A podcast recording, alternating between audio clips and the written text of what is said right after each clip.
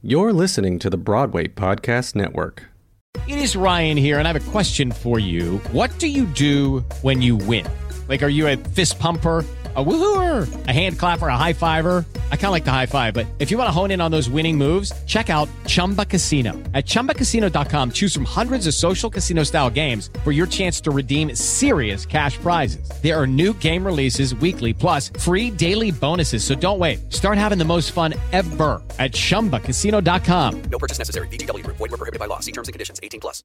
Hello, it is Ryan, and we could all use an extra bright spot in our day, couldn't we? Just to make up for things like sitting in traffic, doing the dishes, counting your steps, you know, all the mundane stuff. That is why I'm such a big fan of Chumba Casino. Chumba Casino has all your favorite social casino style games that you can play for free anytime, anywhere with daily bonuses. That should brighten your day a little.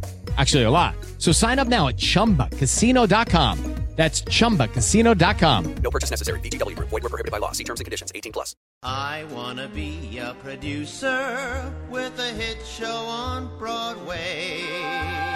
I wanna be a producer. You're listening to the Producer's Perspective podcast. This week, the show is sponsored by Hand to God, the most Tony nominated new American play on Broadway. New York Times calls it flat out hilarious, and the Huffington Post raves it's the best play of the season. For tickets, visit telecharge.com. And now, on with the show. Hey guys, it is Ryan. I'm not sure if you know this about me, but I'm a bit of a fun fanatic when I can. I like to work, but I like fun too. It's a thing. And now the truth is out there. I can tell you about my favorite place to have fun Chumba Casino. They have hundreds of social casino style games to choose from, with new games released each week. You can play for free anytime, anywhere. And each day brings a new chance to collect daily bonuses. So join me in the fun. Sign up now at chumbacasino.com. No purchase necessary. Group. Void were prohibited by law. See terms and conditions. 18 plus. Hey, it's Ken. I hope you enjoyed this episode of the podcast, and I hope it's pulling back the curtain on this business of Broadway.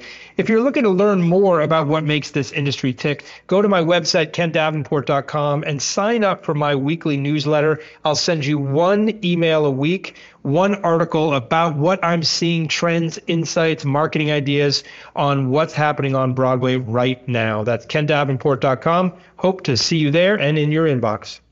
Welcome back to the Producer's Perspective podcast. I'm Ken Davenport. Thanks for listening. In case you haven't noticed, we're in the thick of the Tony race right now, and today's guest has two shows in the heat. Welcome to the producer of Something's Rotten and Hand to God, Kevin McCollum. Hey, thanks, Kev. It's great to be here. Kevin is no stranger to Tony time, having won the Best Musical Tony Award three times for Rent, Avenue Q, and In the Heights. Also, the producer of Motown, Drowsy Chaperone, the revivals of West Side Story, Ragtime, Private Lives, another Tony winner, and a bunch more.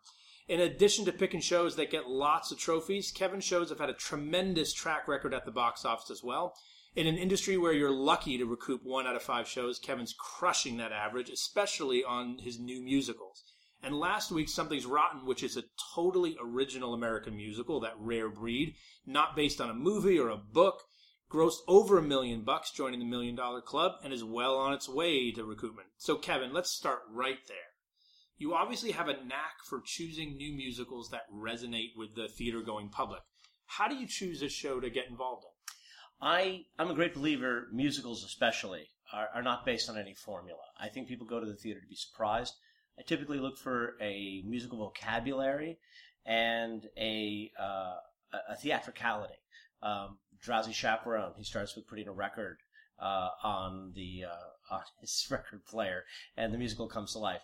You read that show, it doesn't jump off the page.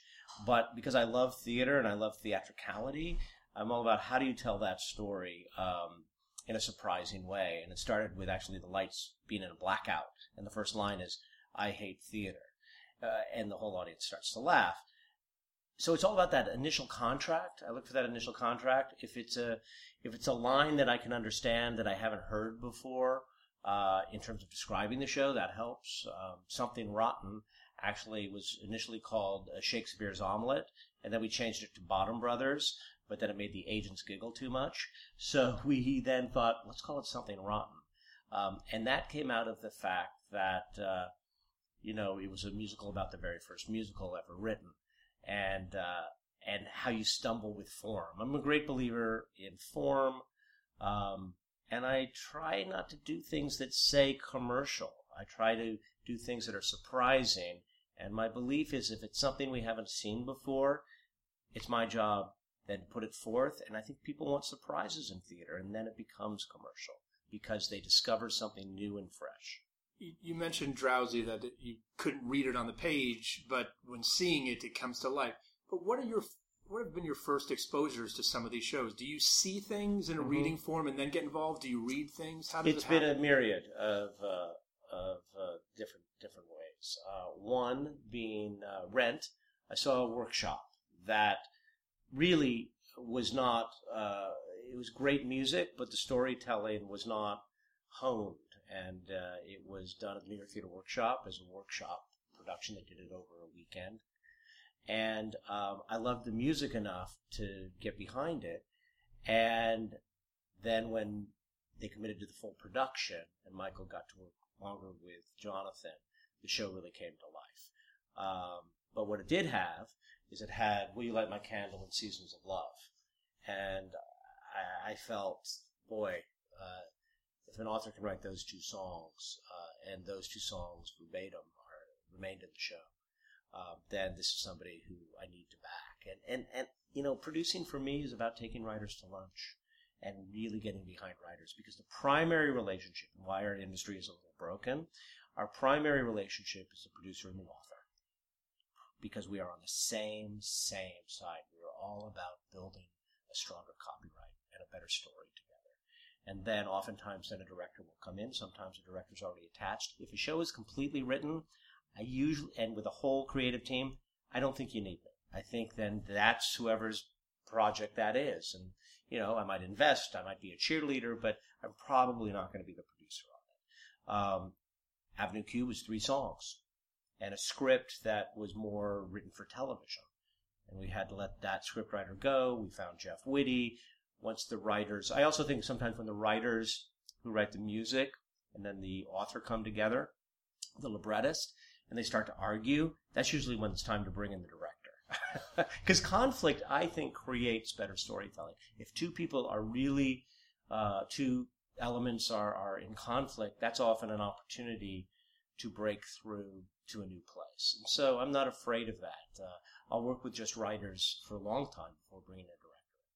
So typically for my shows, the writer is the motor.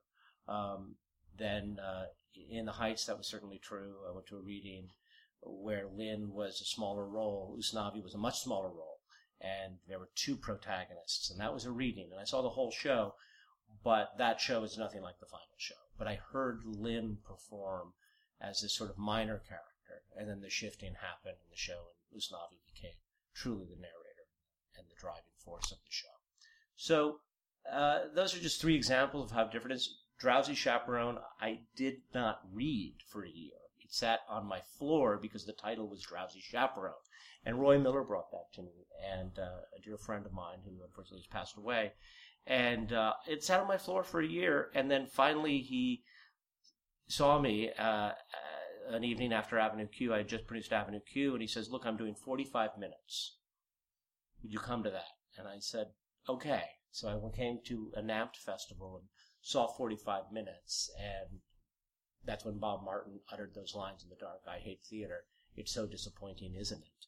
And the whole crowd laughed, and I just went silent because when I see things that are very funny, I start to do the math, and I start. To, I actually don't laugh a lot, but inside I'm like thrilled um, because I started to see how he set the tone that this is about loving musicals. Because growing up, I got teased a lot because I liked musicals, and I went to a very uh, sports-driven high school. After growing up in Hawaii, where all through grade school it was cool to perform, because in Hawaii it's a great supported thing. In 1976, I find myself in Chicago, freshman year, in North Shore of Chicago suburb, and it's the I, I feel like I'm in an episode of Glee. It is the most uncool, the first season. It's the most uncool thing. In fact, when Glee opened, I'm like, darn, I should have done that show. That's my high school. I, so, um, so I'm used to being a contrarian. So to answer your question in a very long way, and I apologize to the listeners, I try not to think of formulas. I try to be contrarian. I'm driven primarily by music vocabulary or a great idea of, that is about today, no matter what time period it takes in. So something rotten is really about Broadway today through the filter of 1595. And the idea is you got these writers who are competing like anything to get a hit because Shakespeare is taking all the glory. Um, and uh, and even though it takes place in 1595 during the Renaissance, during the Renaissance they felt as modern as we feel today, given their appliances. I mean, they just invented the the mousetrap, and they they had a scale. I mean, they had all kinds of new stuff, and that was the equivalent to our iPhone. So I'm having fun with form. Um, I'm having fun. I, I do really well with backstage musicals, and um, a lot of my shows have had a backstage musical element to the storytelling. Hal Prince once said to me, uh, Ken, if you want a musical to happen, get me to direct it. You'll raise the money, it'll be fine, blah, blah, blah. And I think he was speaking to going to people with track records, it'll be a little easier. In one of the first blogs I ever wrote, I took a look at your career specifically, and at Rent and Avenue Q and In the Heights, those three musicals, and noticed a trend. It was the Broadway debut of the book writer, the composer, the lyricist, and the director, Mm-hmm.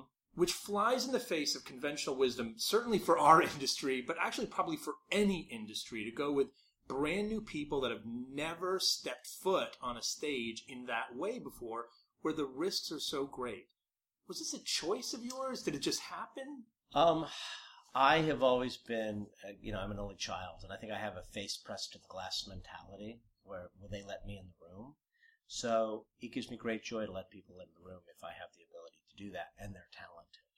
Um, thank you for noticing that. Uh, I also, that's one of the reasons why I also did title of show, and as well as uh, even Motown. Berry Gordy was a first time book writer, and Charles Randolph Wright was the first time, you know, big musical director. And Drowsy too. and was- Drowsy as well, and now this one, And with the Something's Wrong. exception of Casey, who's obviously the most established uh, director choreographer, and I take great pride that I was able to work with him on his first uh, directing choreography job in uh, in Drowsy.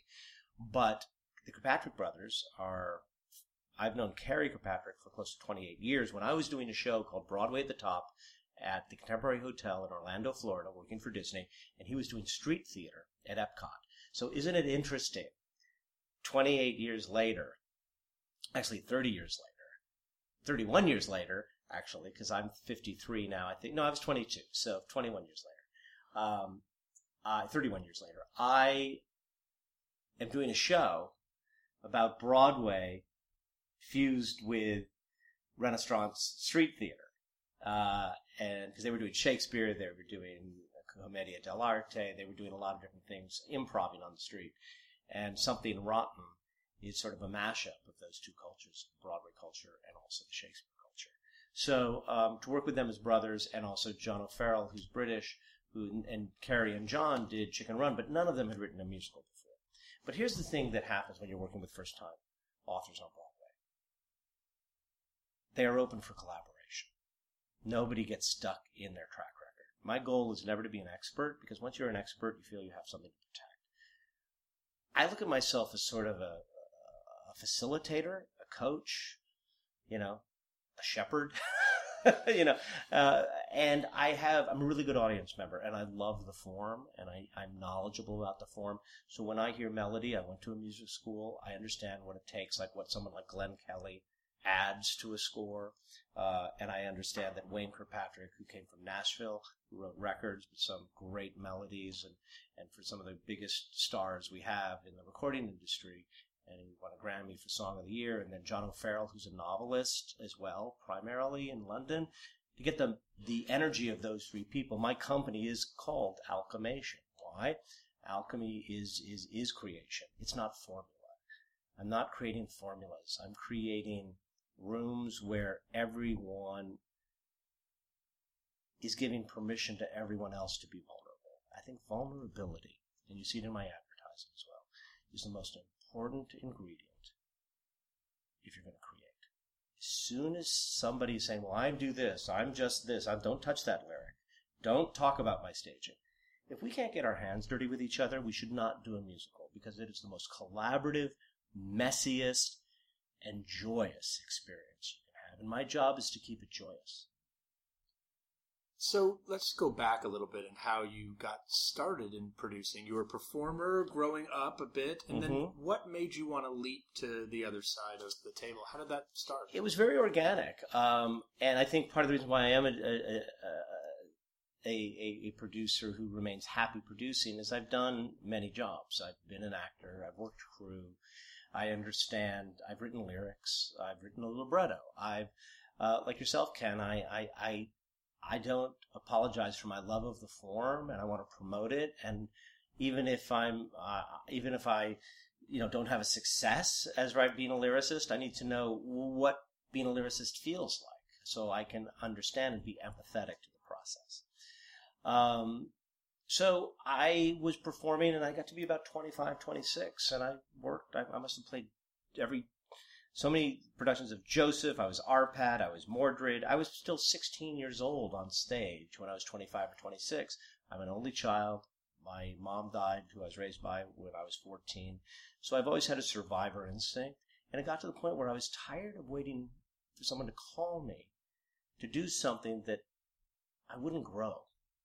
I've done that. I've played a 16 year old. I've played a 17 year old. And I loved the theater far more than film. Um, and I found myself in Los Angeles and I applied to the Peter Stark Motion Picture Producing Program at USC. And I got in. I was one of two from the other category. And, uh, I got in because actually I had done a show called Broadway at the Top that Michael Eisner, when he took over for Disney, had seen. And he brought it out to LA to perform when I was still living in Florida. And during the day, show, I was getting my real estate license while I was doing the show at night because that's just who I am. And, um, so backstage, you know, I'm talking, I said, you know, I'm applying to the Peter Stark program, you know. They went, oh, that's a great program. And I said, you don't, you know, you don't know me, but I'd love a letter of recommendation. And he agreed, and I went in and talked to him, and then he turned me on to his head of staff, uh, Art Levitt, and uh, they wrote a letter of recommendation for me to get into the Stark program. And again, that is another lesson for anyone listening. Don't be afraid to take the moment. I mean, you are in charge of your own destiny. Don't wait for permission, whether you're an actor, whether you, and and I got into the program, and I actually auditioned. I was I, I got down to the wire in Mario as Marius in the national tour that started in L.A. So they called, they had me on record. And I went in and I sang for Cameron for Miss Saigon. And it was the first time I had an audition. Cameron was in the room and I was singing for Chris as they were coming to Broadway. And as I was singing, it had been a couple of years since I auditioned because I'd been in film school. And uh, I was singing and I, I, realized my voice had kind of lost its ping that it used to have. And uh, so I finished and I'm thinking, I said, that was like, I was average. And uh, Cameron, I remember saying that he, because now you know we know each other, and it's so funny. I've told him the story. He looked up and he said, "It's been a while since you've done a show." and I said, "Yes, um, you know I've been in film school." And uh, he goes, "Oh, where at the Stark program?" Oh, and actually I'm working at Disney in the film, uh, in, in on the film side. And, oh, that's so much better than being an actor. and he did it with love because he loves actors too. But but full circle is 1996. Who shows up saying, "Let's do this in London"? This little show called Rent, with Cameron Mackintosh, and we did Avenue Q together. We did Rent in Australia together, and and and uh, I have great admiration, and I I love the fact that it was only a few years because I graduated, I guess, uh, my grad school in '88. I was '86 to '88, and then seven years later, you know, we're talking about Rents. Years later, so um, you know, if you're in the business, don't be afraid to cross discipline. Um, it's something I loved. I still love performing. I perform every day because I have to. I have to get people excited about my show, and it's not false. I am playing a producer every day, but it, it's so organic to me, Ken. Um, it's probably best I don't understand it. It just defines me, and when you find something that defines you, it's hard to call it work. That's a great, great statement. I'm a little speechless by it because it's, of course, exactly how I feel when I get up and having witnessed you get people passionate about shows, having watched and having also watched you perform at galas, and you are certainly. you have a gig for me? I'm Yeah. available. I'm cheap. So much cheaper than Hugh Jackman. now, oh, I'd love to see you host the Tony Awards. Now that I think about that, Alan Cumming, Chenoweth, Dear and Charlotte McCall. Saint Martin. Uh, now, look, you've had an incredible success rate. But not everyone can be perfect. Sometimes shows do not work. Yes. With someone who is as passionate as you are and who throws everything behind their shows, how do you deal with something that doesn't work?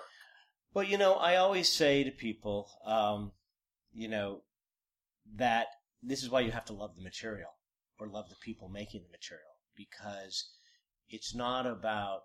Uh, I don't go into shows saying, "Oh, people lose their money in the theater." I actually think people can make great sums of money in the theater and also be very social with their money. Where else can you, you know, contribute to something that is has never been done before? and actually kind of contribute to culture and actually get a return on your money and have it be a living and breathing thing and change lives. That's re- for me, it's it's really powerful stuff. So, but when it doesn't work, and one that didn't work that uh, I was very proud of, because again, it was first time authors, uh, was uh, Tom Kitt and Amanda Green's High Fidelity. And this is where I think um, uh, I, I've stumbled twice on similar material. And the other one was uh, Andrew Lippa's Wild Party, which is going to be revived, and I'm very excited because I think there's a there, that show is one of the greatest shows yet to be a hit. I agree. And I think it's a hit, just waiting to happen. And I'm still very close to Andrew, and I'm helping where I can on that show, and um, and having Sutton and Norbert do it, it's going to be very exciting. Um, and again, that show, long, you know, Brian d'Arcy James was in it, uh, you know, Menzel, uh, so many Julie Murney, and so many Taye Diggs. It was a fantastic show at MTC that uh, Jeffrey Seller and I enhanced and supported from the very beginning. But those two shows failed. They both came from literature. They were not completely original ideas. My success has been completely original material. And and films are a little easier than books sometimes. And both those were kind of internal monologues. And I, I sort of have done the math to say internal monologues are interesting literature because you can as if yourself in the monologue, but it's hard to make dramatically active. Things happen, but the point of view is from a point of view of being isolated in one perspective. And musicals really are about a contract with the audience that are more active. So in High Fidelity, you know, as a book, it's great, and he defines himself through music, which which is a very singular experience for him. And at the same time, because that's so interesting in the detail, um, he doesn't really grow that much in the book. But he realizes he's now ready to attach. In a musical, the I Want song acknowledges the need to attach, and usually the beginning of the attachment happens fairly soon. It's very hard to have anti-heroes in musicals. Tommy did a great job, but that's an opera. Just like there's no revenge in musicals, but there's plenty of revenge in opera. So you start to understand the form and function. So even though there's no formula in story, there are some tent poles in how we connect to our protagonist. That both those pieces of source material, I was so seduced by my love for the artists, for Nick Hornby, for Tom, for Amanda, that I never really looked at the DNA of the source material. And I think that's often where shows stumble. Not because it was badly produced or badly written, although that happens as well, or badly directed. It's that the DNA, are the stakes going to be high enough in the need to connect to allow you to sing? Which is why those other, sh- most of my shows as well, including Something Rotten, all, I don't think there's one show I've done with the exception really of uh, all my shows, actually every single one, they're about neighborhoods. And they're about finding your family within that neighborhood against all odds. And you, the show starts with an earthly problem. How am I going to pay the rent? What do you do with a BA in English? I hate theater. Um, uh, God, I hate Shakespeare. Um, two nobodies in New York. These, these, these just these earthly problems that we all, as the audience, that paid for the parking and overpaid for our glass of wine to sit in a rather uncomfortable theater for the price. Nothing against the theaters; they were built at a time when we were shorter, I guess. Um, but that being said, and then they think to fix that problem, they have to solve their earthly problem of I got to get a job or I got to be able to pay the rent. And actually, the answer is, and it takes the whole show to answer it, but not too long. Under in under two and a half hours, preferably, please, because people have trains. The question is, it wasn't about the earthly problem. It's that I didn't find, I didn't have love. I didn't find my family. I didn't have my family, so those problems became paramount. But if through song we start to realize it's about finding our family, all that paying the rent and what do you do with a BA in English, that becomes secondary to how you love and how you connect and how you build your future. And that's aspirational. And that's what we say. So that's what I look for. It's funny that I was just thinking about that blog that I wrote earlier about your career, and that's what I noticed about those three shows. First of all, all of them took place in New York, in neighborhoods in New York, Avenue Q, uh, Yeah. Rent, and of course in the Heights. Now, look, I'm sure at this point raising money is a bit easier for you now than it was at the beginning of your career. But tell me, think back. Yes and no, actually. There's something that's shifted. In the beginning of my career, there was something called the angels. Now there's something called producing partners. and I love them all. But now everyone is like syndicating deals. I keep saying, you know, how we raise money is we all pass around the same $25,000 check. And uh, that and benefits. And, uh, but really what happens is, is I think because one in five shows do make it. Well, some reason why one in five, because many of those other four should maybe not have been produced. But it's there's a lot of capital right now. But the capital comes with a lot more baggage than it did before. Like they want to, they, they there needs to be a lot more hand holding. There needs to be a lot more social events for them, a lot more meetings. And that's great on one level because you're building your community. And I, and I think this business needs to be more of a community. And you've done a great job sort of giving people access. Like this is a very interesting place to be. At the same time, there's only so many hours in a day, and so many decisions have to be made. The producer and I look at something rotten in hand to God. You know, I have two very discrete businesses that are being run. You know, and I look at my producing partners as collaborators and partners. But deciding, do we need to order more, you know, salt for the shelves? Or I there has to be someone in charge of that. So I, I I'm very clear with my my investors and producing partners that kind of have to be in charge of that and I will inform you. And if you think I'm doing anything wrong, please call me.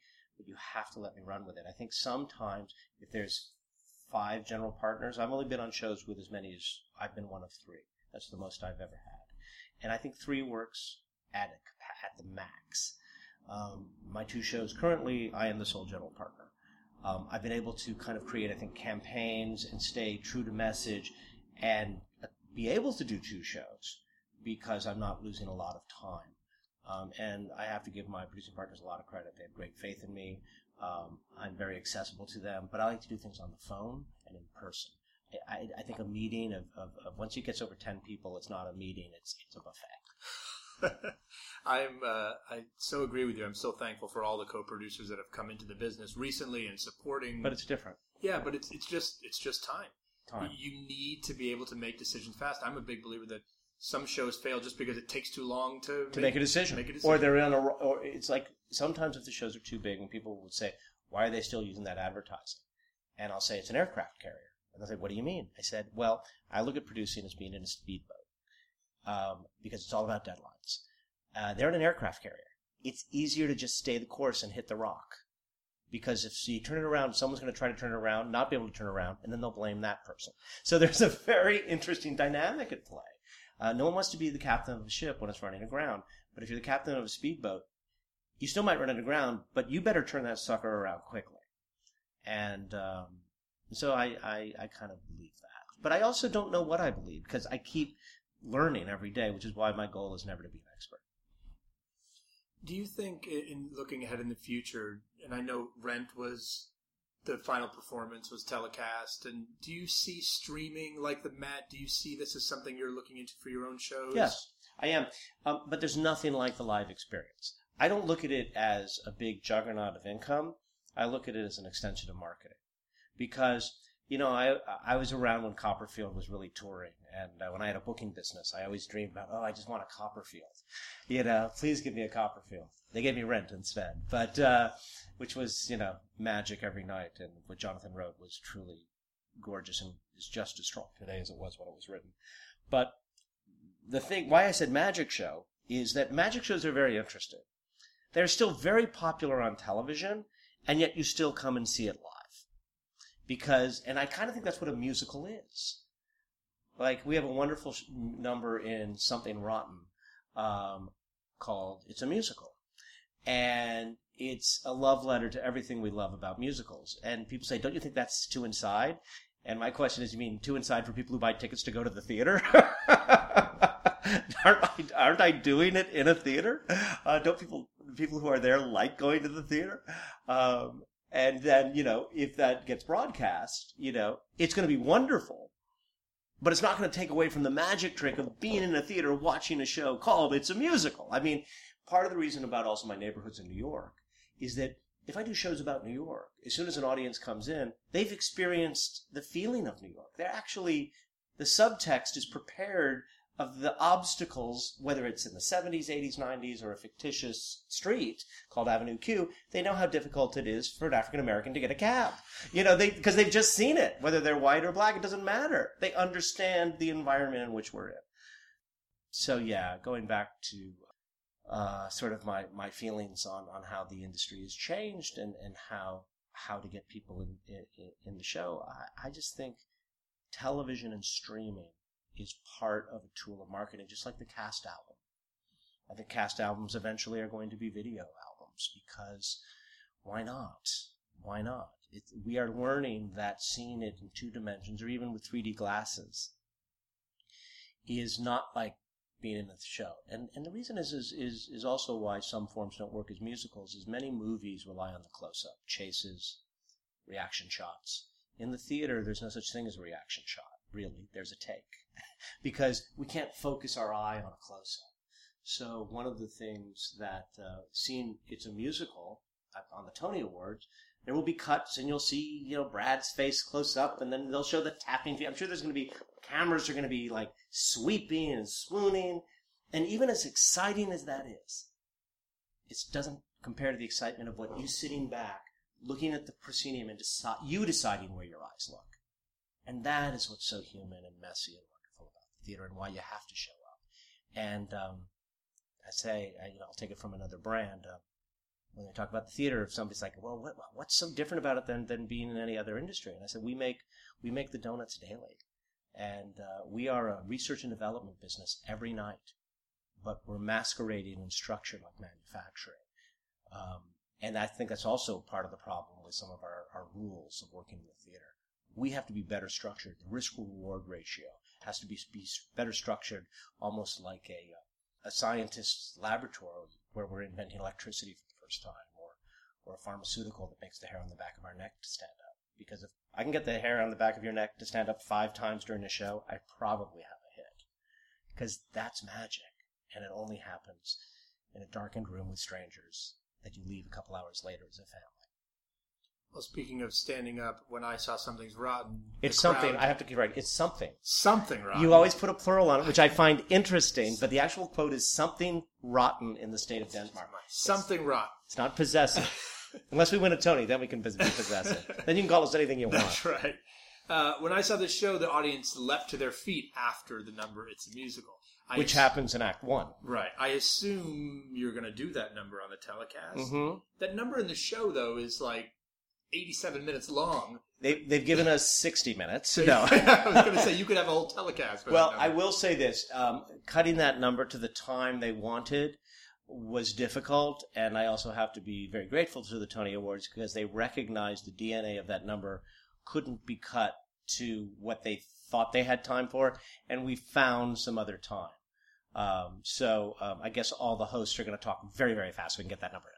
I'm sure that was quite a negotiation for you with them uh, It- getting every I, second you could. I want to applaud White Cherry because I've known Ricky and Glenn for a long time, and ever since we let them be in charge of creating the best television show, I think Broadway has never looked better. So I think again to recognize what the mediums do and are is also you know what has changed in the business. That's been a real positive change. I don't want to talk only about the negative changes of you know isolating different income streams, but one of the positives is we're becoming a global business. Television has helped us become a global business. Our numbers from a growth standpoint have gone up again this year, but I promise you from a profitability standpoint to the actual person taking the risk, our margins are getting squeezed. That's why we have to change it. I'm not trying to take money out of anyone's pocket. I'm trying to make our risk taking healthier because if we have a healthier environment of risk taking, we'll have better shows, and the talent that deserves to be on Broadway will get to Broadway. A young producer comes to you today, or a wannabe producer knocks on the door and says, "Kevin, what should I do? I want to do what you do. I want to have the success of you. What what should I do today to be where you are tomorrow?" Um, take writers to lunch and keep your sense of humor because everyone's going to tell you it's impossible. And um, when they do that, understand that they're coming from their own fear. And if you believe in yourself enough, laugh, take their advice, and do what you need to do. But it's about relationships. Um, um, and uh, I, I sometimes feel very alone as a producer because I have to make decisions before anyone's on board to help me. So that's the riskiest time you have a few songs and something rotten, you know, I had to, you know, I'm in a position where I can, I can, I, I think young producers should make sure they have enough money, not, not, not from themselves, but like, make sure you have the, the, the, the $50,000 to, to make sure that you can actually acquire the rights and do a 29 hour reading. And just because you put in 50,000, it's not working doesn't mean you have to down raise 500 producing is not just producing. Producing is is knowing when you think it can actually be commercial. Um, invite people like me to your readings. Um, i try to be very open. Um, and if it's a musical, um, have an ability to show some of the music, whether it's live or a tape, and that doesn't cost very much money. But enthusiasm, humor, and um, um, you know, just try to connect with people when when when when somebody asks your advice and you disagree with it and you're a new producer, make note of it. Don't don't try to argue it um, because you asked and don't know you don't understand. And I'm like I'm sure I don't, and I get a lot of that. And I'm like, look, I, I kind of do understand. I don't understand specifically, but given my 30 you know years of producing, this is my instinct of what you're telling me. Like sounds like we've seen that, or this music doesn't have enough melody to it. The other thing a producer does, and I and I remind young producers of this, they say, "Well, I went to high school with these kids and college together. We wrote this musical, and I'm going to be the director, and and this is it." Oftentimes, the person bringing it to me is the person that needs to be removed. If it's if and sometimes it's a composer, sometimes it's a lyricist, and usually I see that because sometimes in the relationship, the one who actually has more talent than the other is just creating, and the person who's trying to stay close to that person starts to become the business person. And unfortunately, being a producer, um, I sometimes have to cause creative divorces because I'll say, that lyricist is brilliant. That music is ordinary. And I'll say, if I got involved, you probably shouldn't bring it to me because if I got involved, I'd probably encourage you both to write with other people. Because together, it's good, but it's not quite good enough. Uh, at least on this piece. And, and uh, tell me more. And oftentimes, those people will then go on through their ASCAP and BMI and hook up with other people and then all of a sudden start start doing better things. I don't think an author should, a young author should say, "Oh, we went to college together and we're only going to write together." I think that limits growth, and we're only here for so long. Um, so those are some things, but I try to remain open. Um, I try to remain open and, and, and get a lot of unsolicited stuff. Um, and and when I read, it, I have agents around the country who call say you might want to go see this. Um, you know, I'm developing a show that I know you also knew about uh, that I, that's now going to Chicago Shakes called Ride the Cyclone, and it's just different. It is so different. It, it doesn't say commercial at all, but it's so intriguing and it's inexpensive enough. I think it could be commercial in the right, the right, uh, the right way. It, it's it's a sort of a mix of you know Glee meets Forever Plaid meets a little Rocky Horror, and yet it's completely its own thing. So, and it's about, you know, finding your family as well.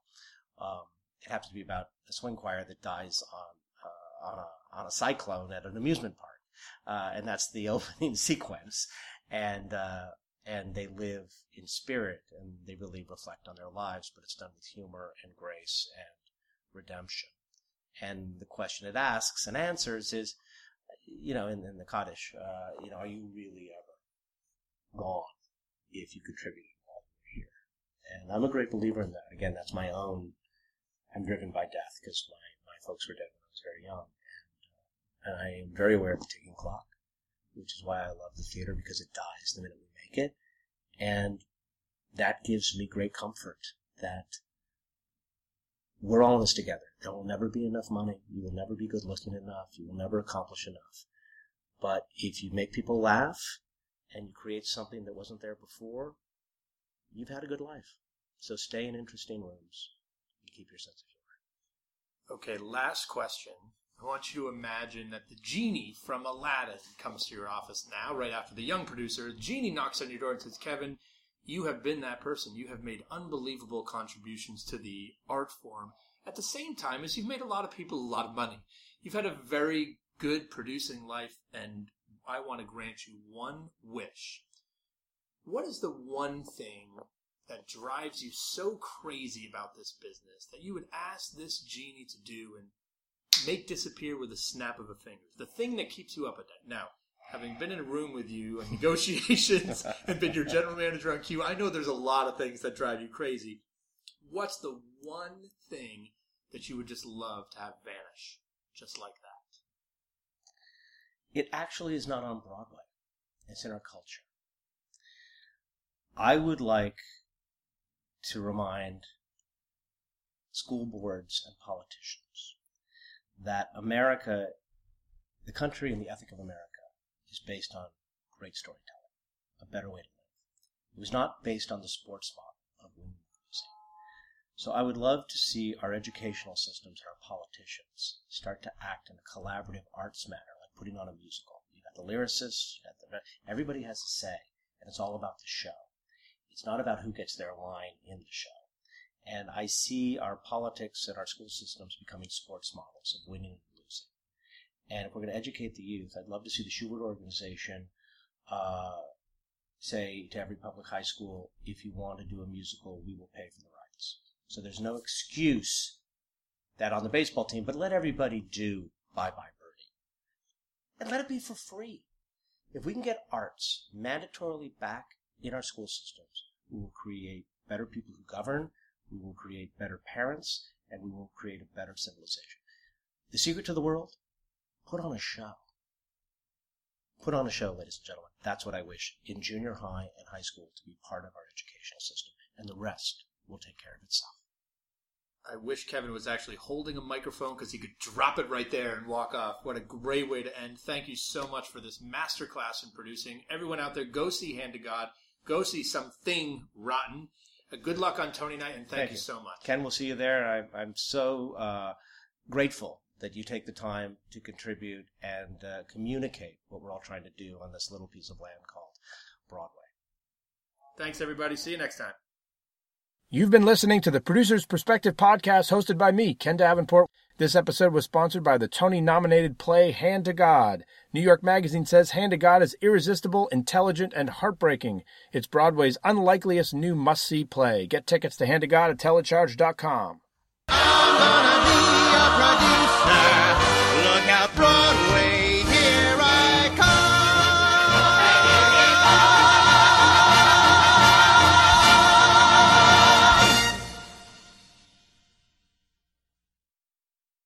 Hey, it's Leslie Odom Jr. here on the Broadway Podcast Network to tell you about the Rise Theater Directory, a program of Maestra Music. Rise is a national online resource designed to connect and empower backstage and administrative and creative theater professionals from underrepresented backgrounds.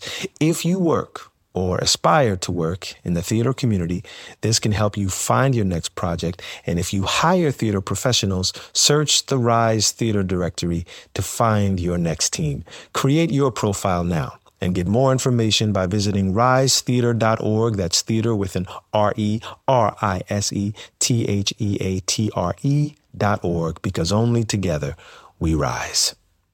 With the Lucky Land slots, you can get lucky just about anywhere.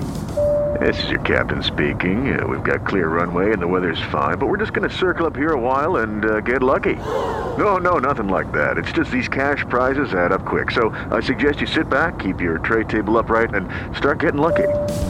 Play for free at LuckyLandSlots.com. Are you feeling lucky? No purchase necessary. Void where prohibited by law. 18 plus terms and conditions apply. See website for details.